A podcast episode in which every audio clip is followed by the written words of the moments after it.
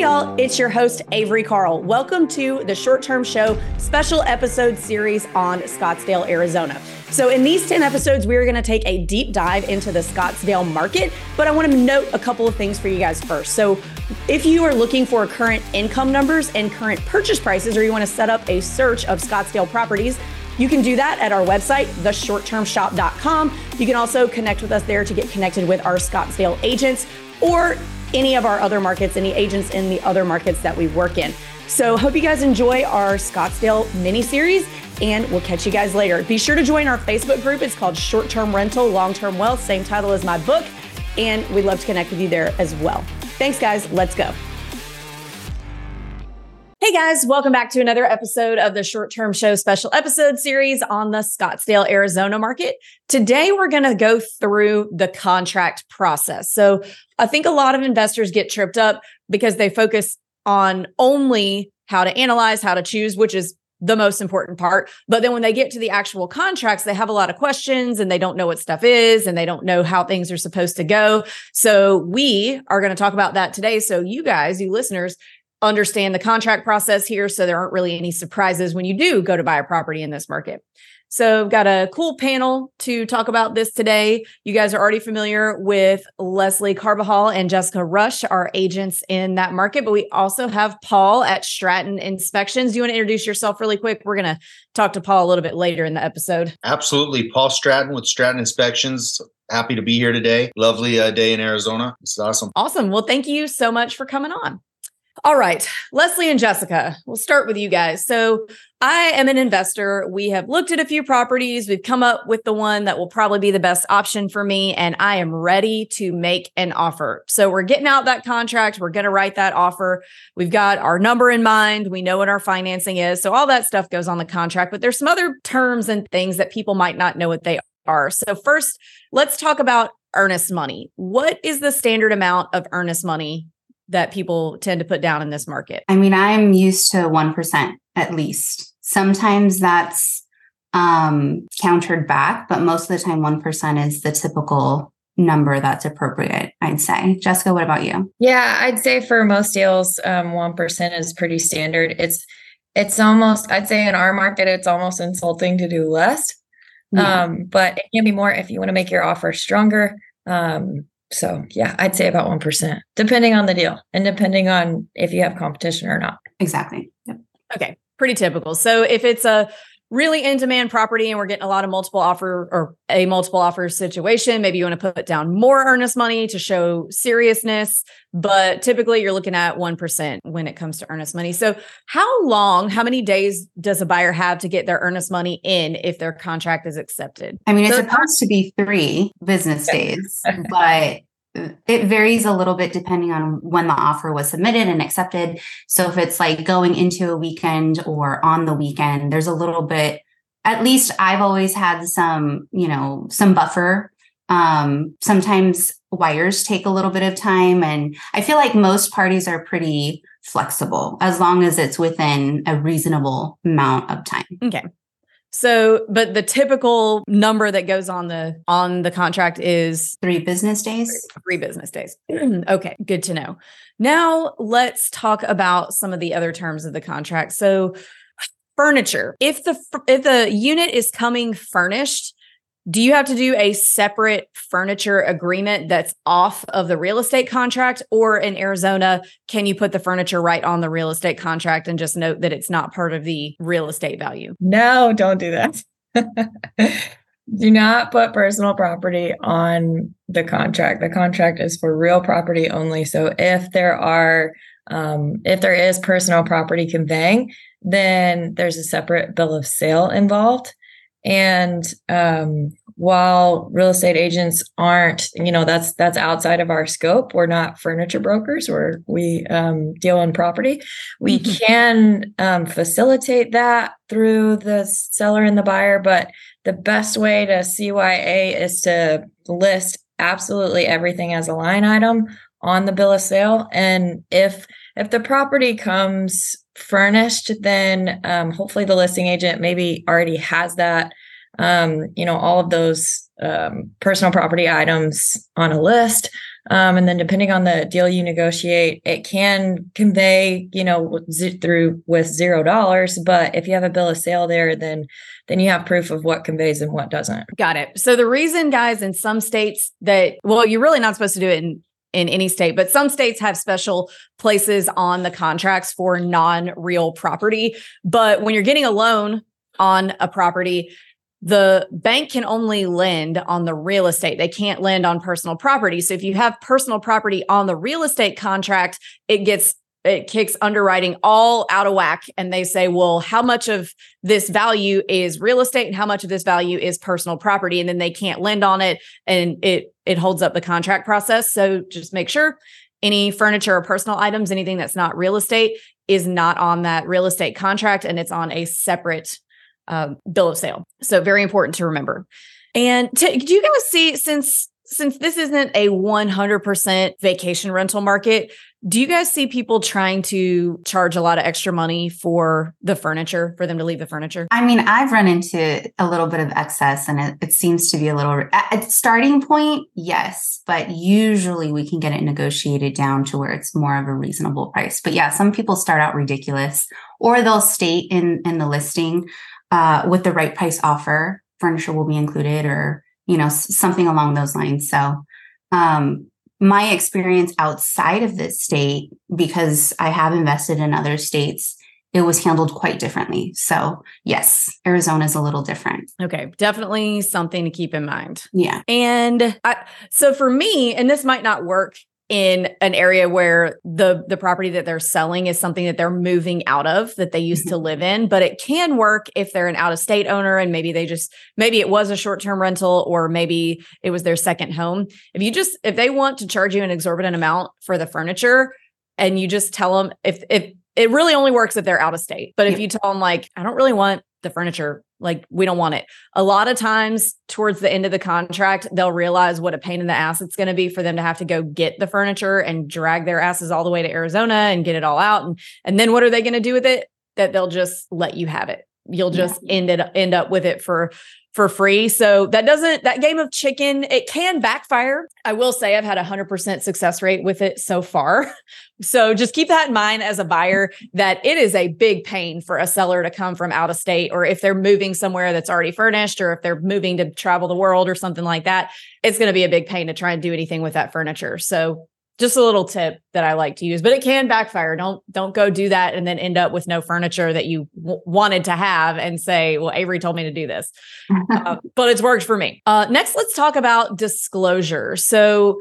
When a seller selling a property in Arizona, if they haven't lived in it, if it's an investment property or a second home, do they have is there disclosure different? Do they get to exempt themselves from like a full disclosure because they don't live there, so they don't really know everything that's going on? Or does it work the same as if they were living there as a primary home where they do have to disclose every little thing?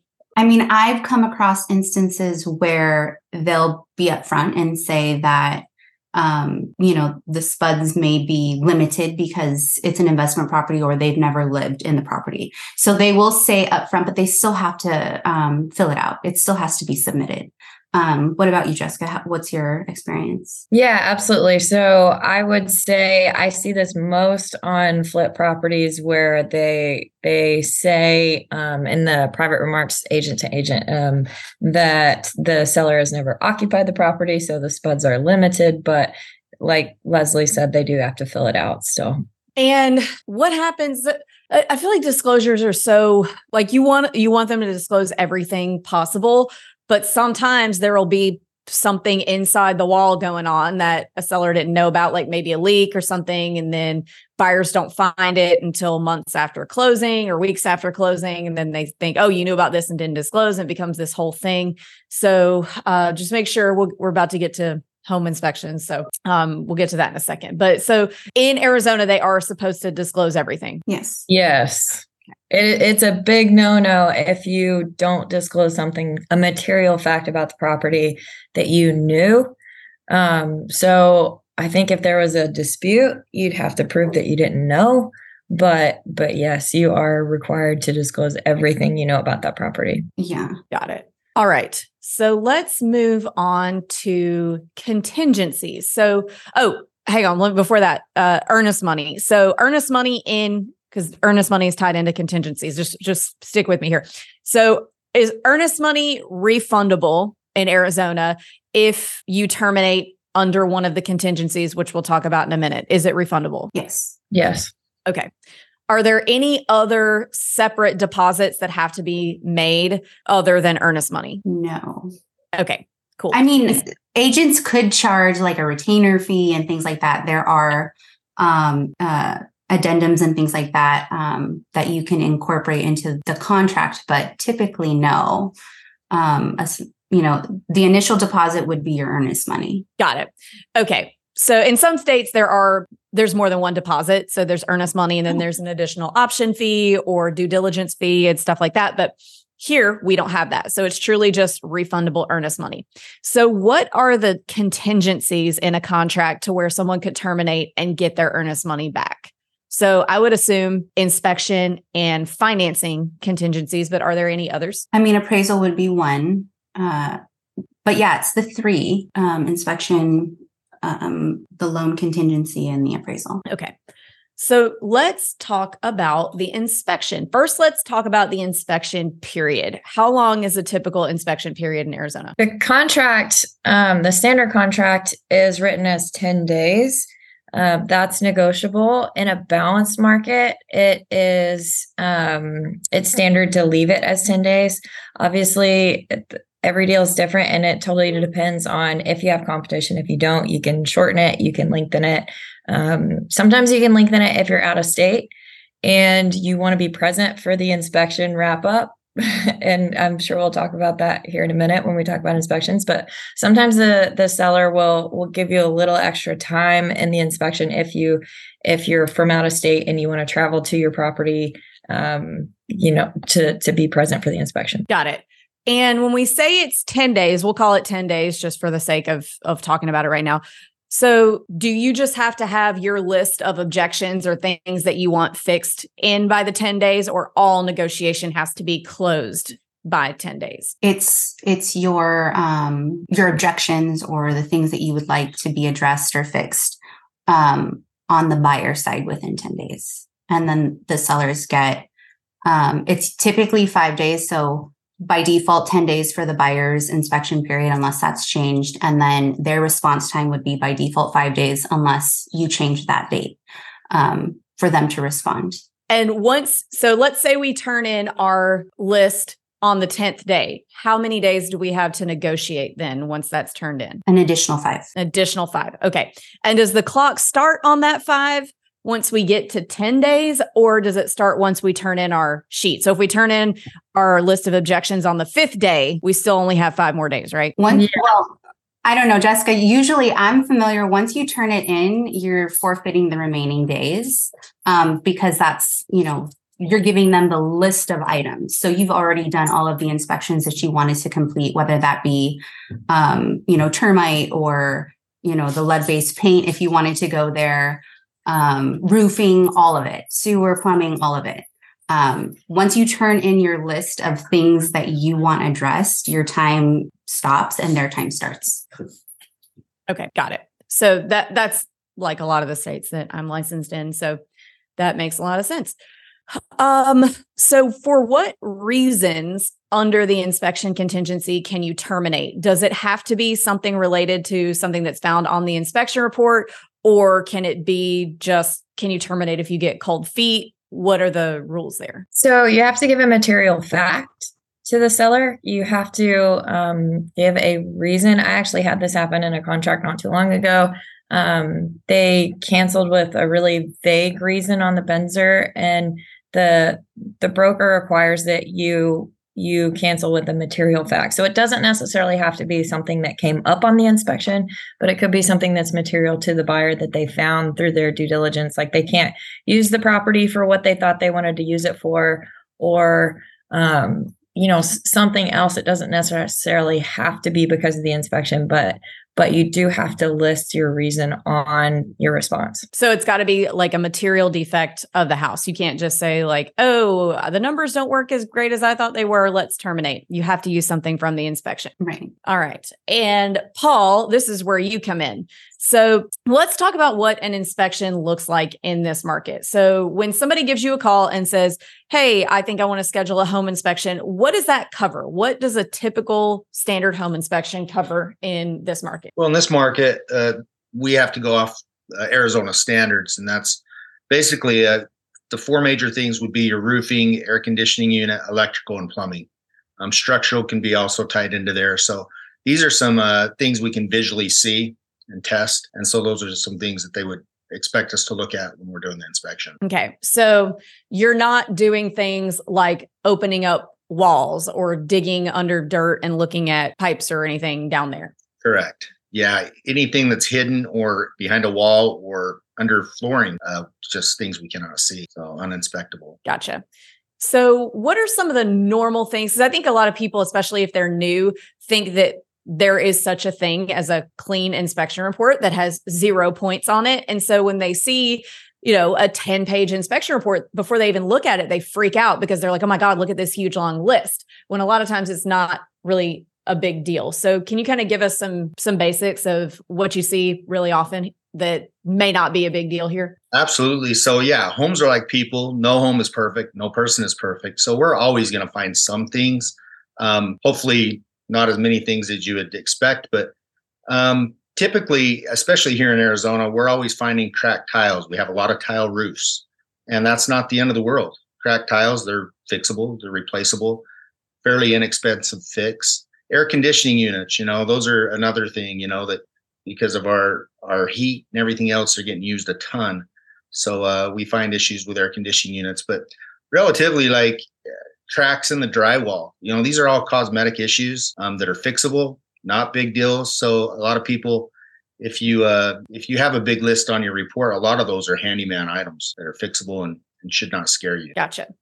So, in addition to a typical home inspection or a standard home inspection, so you guys are looking, you know, you're flipping on all the lights, you're making sure all the electrical outlets work, you're making sure all the faucets and sinks and stuff work, you're looking at uh, typical wear and tear of the house, condition of things. So what what about ancillary inspections that people might want to get, like a pest inspection or a radon inspection? Are those outside inspectors for that, or do you guys do that?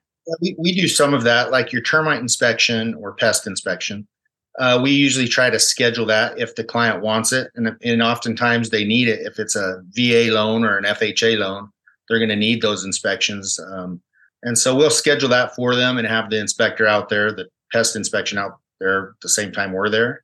Um, as far as mold inspections go or or radon, things like that, those are separate inspections. We do sewer scope inspections too, and those okay. aren't part of your standard home inspection. Okay. So if if somebody wants to if somebody's under contract and they want to get everything inspected, they would need to call you guys, schedule a regular home inspection, schedule the sewer scope and all that probably a pest inspection. And did you say radon is is some in some markets they do radon all the time. In some markets not really a thing. We do radon here. It's very hit and miss. It's not as mm-hmm. uh, prevalent here but uh, we do do radon as well. Okay.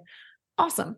Anything else that needs to be inspected? Oh when you guys do a roof inspection do you guys like have a drone? Do you have to get up there? Do you just kind of look and see what you can see how does a roof there's a lot of scenarios with roofing like if it's a new build we you know t- most times we can't get on that roof because we'll void the warranty of the roofing product. And so we'll drone those. Um, we do carry drones um, clay tile roofs. You just can't walk on those roofs. You'll break every tile. So we have to drone uh, roofs like that. But typically i would say 90% of the roofs we inspect uh, we usually are able to get on. Okay that's cool. Yeah and it's huge you know getting on a roof you can see a lot more than just a ladder at the eave or even with a drone, you're able to to look at areas that you could couldn't normally look at with, with a drone. So it's good if we can get on a roof. What questions have I not asked that you feel like a lot of investors need to understand about home inspections in this market or getting home inspections done in this market? So I think uh, uh a lot of people are really scared of the home inspection when they don't need to be. Um, it's more of an educational experience. And it's really knowing what you're buying and being comfortable with what the inspection report says.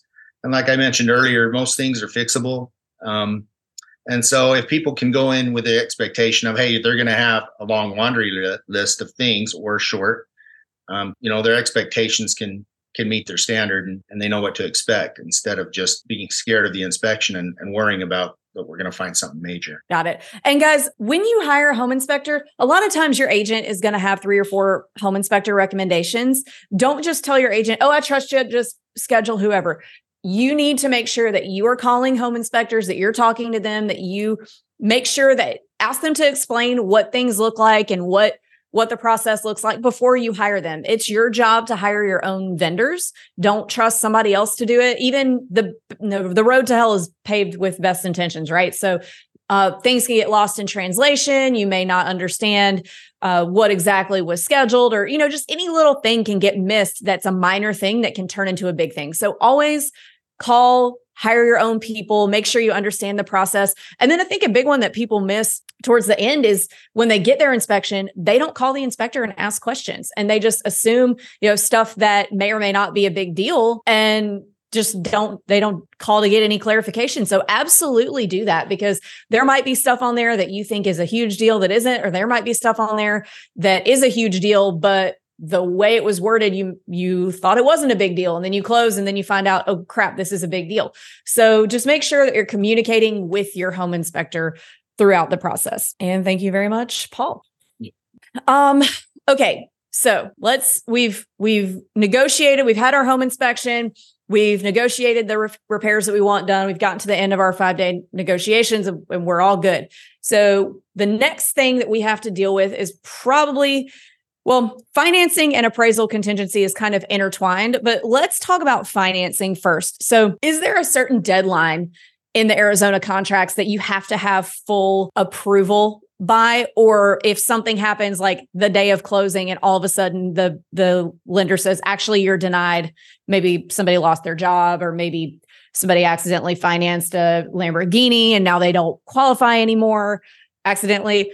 Uh, what happens if for some reason to anywhere throughout the deal, but particularly the end, all of a sudden we're denied by the bank. Do I lose my earnest money or does that fall under the financing contingency? Leslie, you were smiling. Do you have a story? all this happened. so story? I've had two types of scenarios happen. The, f- the first one was um, they basically just got loan denial uh, two days past close of escrow. Um, and you know they were given their earnest money back. You know we had to submit all of the appropriate paperwork to title and um, they had to give us the loan denial letter um, and and you know the letter stating that uh, the funds were released to in this case the buyer. Um, so yes they were able to get their earnest money refunded back to them. And then another instance where the loan denial came for you know there was a whole laundry list of reasons why um, and they had their loan denial but there was certain wording in the loan denial that that the sellers didn't agree with. And so they fought to have the earnest money um, refunded to them.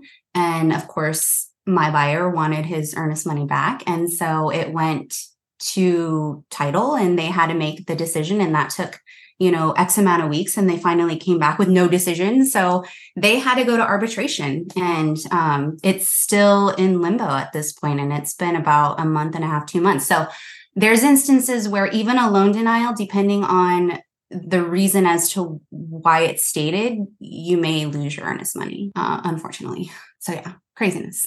so that, I mean, that makes sense. And yeah. I guess my other question about you, you kind of touched on about earnest money. So in Arizona, is earnest money, if you terminate under one of these contingencies, like, oh, I lost my job, I no longer qualify, financing contingency, or, you know, I'm terminating on the house is falling down on the inspection, I get my earnest money back. Is that automatic? Does the title company just give you the earnest money back, or does the seller also have to sign a release? And can they push back a little bit on that? Well, there's no releases, but you know, they definitely can push back if they don't agree with the reasoning as to why. Um, so I think that you know, maybe in the instance for the inspection period, if if you don't have a valid reason, they could push back. Um, but it's a lengthy process, and it's never certain which which direction, ty- um, yeah, escrow will go in their decision um, because they're supposed to remain neutral and all of that. So um, when there's any type of cancellation for whatever the reason is under any of those contingencies, you do have to let title know. And then they have to supply you with a letter so that you know, all parties show that they receive the earnest money appropriately and yada yada. So there is yeah, yeah. In in the um, Arizona purchase contract, it does say that if there's a debate, then title decides. So, like in Leslie's situation, um, there was a debate, and title was um, supposed to make a decision. Obviously, they didn't, so then it goes to arbitration. But but typically, if you if you're going to cancel for any reason that the contract a contingency that the contract provides, then you provide that paperwork to title, and then they say, okay, you know, this goes in goes in line with the contract, and um, we'll give you your earnest money back. And it's not instant. Usually it takes a little bit of time depending on how you want your money uh, refunded back to you. But um, it's about, I've heard from certain clients about like a week and a half, depending, but they do get it back. Yeah. So I think my main comment here is that when it comes to getting earnest money back, nothing is automatic. So if you're trying to get really, really cute with your inspection period and um, because I'm let me preface with what I'm what I'm about to say with this. So if you truly have become uncomfortable with the property because of anything with the inspection, fine, that's one thing. But where we see people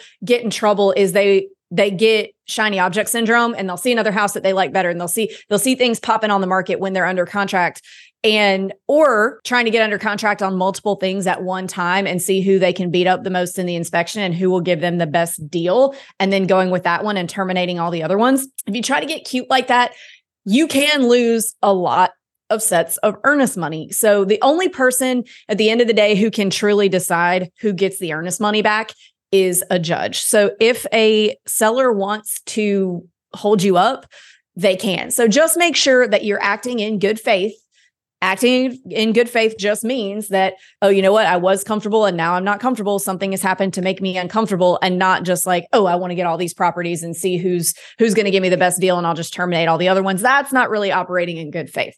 So just make sure you're operating in good faith to best help save your earnest money or keep your earnest money safe um, all right, let's talk about appraisals for a minute. So, if the house does not appraise, what are our options? Say it appraises 10,000 under. What are our options? You can negotiate. so, you go you can go back to the seller and say it so you have you have three options. You can either come up with the cash to add on top of your loan to add to your down payment to make up for the gap if you want the property um, but you're able to make up for it. Or you can you can tell the seller like hey look I, I i don't have the extra money to to make up for this gap so either you negotiate or we don't. Um so actually that's just two. I didn't come prepared to do math today.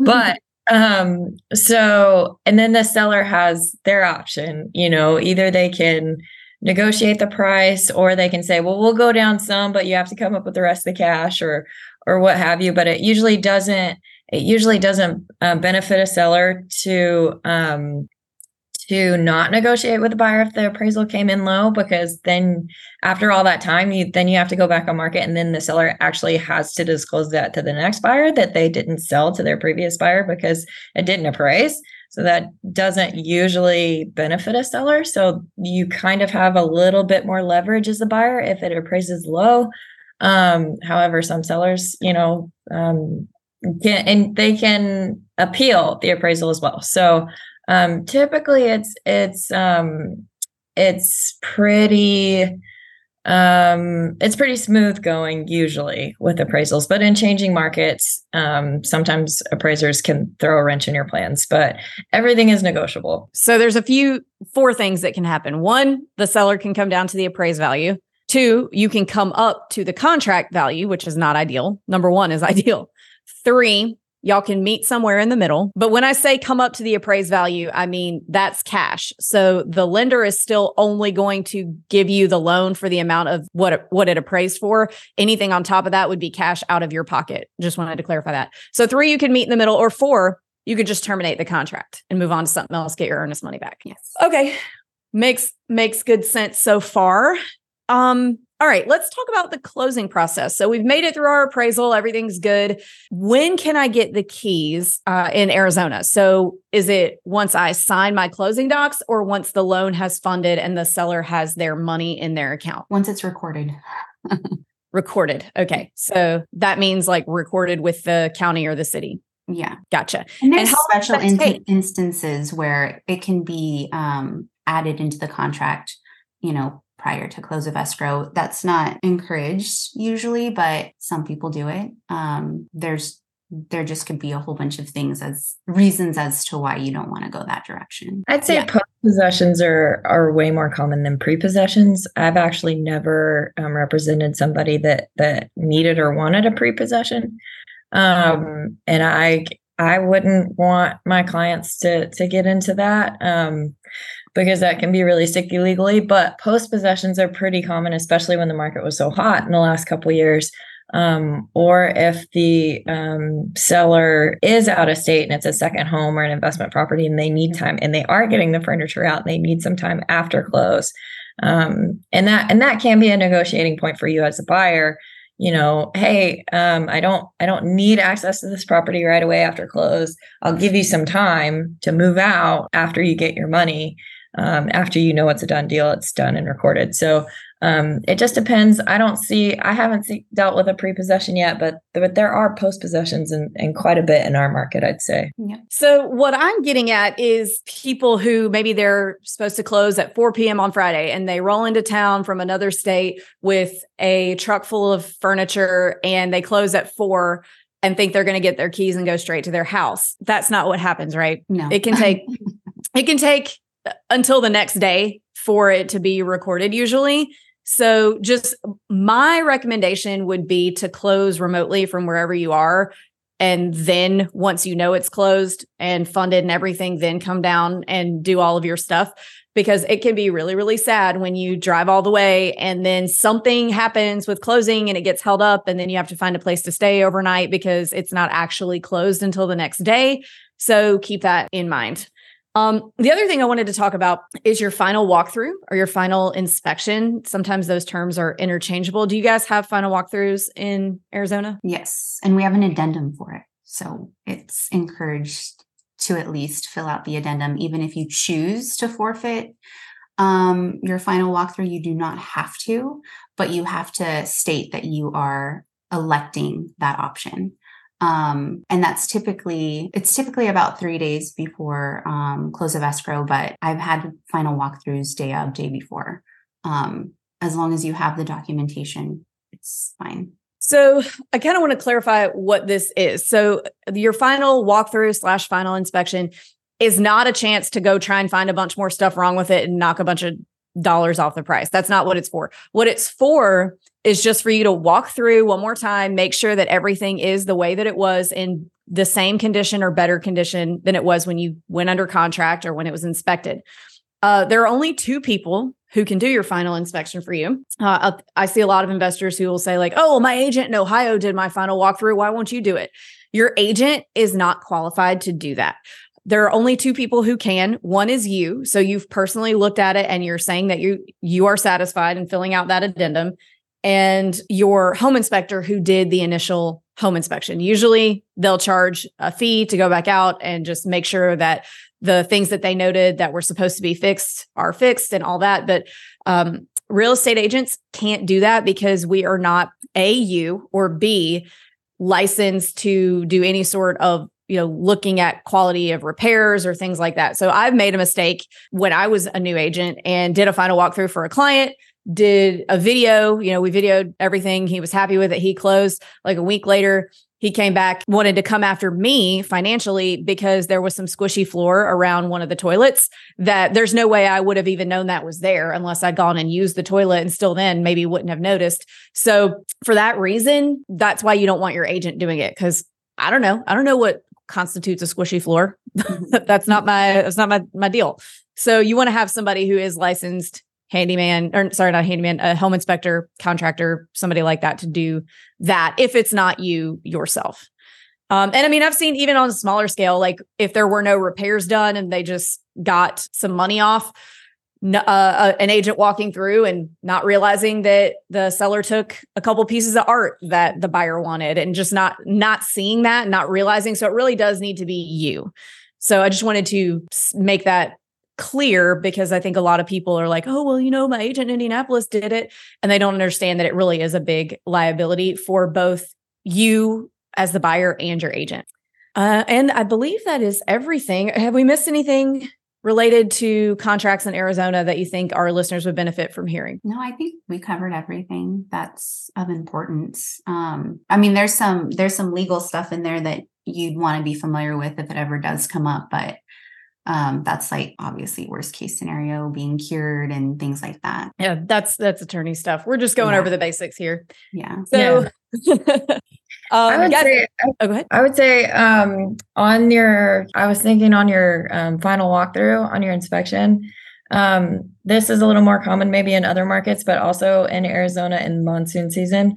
Um, to if you have a big storm, like if your inspector has come back and checked your repairs, um, or is planning to, and there's going to be a big storm between in like the last few days right before close, maybe wait till after the storm to, to have your I love that. That's perfect. Yes. do the final walkthrough because things can bust loose and break loose and Yeah. cause problems. So, um, yeah, I, I, I'm sure Paul has had some experience with that in, um, in his, in his business, but Yeah, it goes. It, we can go months without any moisture, rain at all, and then all of a sudden they've moved in and monsoon season hits and there's a leak. So unforeseen because it wasn't leaking at the time of the inspection, and all of our inspections are what we could see at the time of the inspection. So yeah, we run into that quite common. All right. Well, guys, if you're ready to maybe start talking to some of our team in Scottsdale about buying a house, you can do that by emailing us at agents at the shorttermshop.com and we'll get you connected.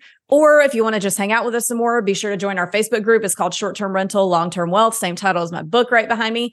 And if you want to just chat with us, we have a live Q&A every Thursday and you can join that at strquestions.com. And if you would like to hire Stratton Inspections in Scottsdale for your next home inspection, Paul, how can they do that? Where can they find you? They can contact us via email, phone, or text. Our phone number is 480 215 7264, or they can contact us through email at inspections at strattoninspections.com. All right. Well, thank you guys so much and we'll catch you on the next episode. Thank you.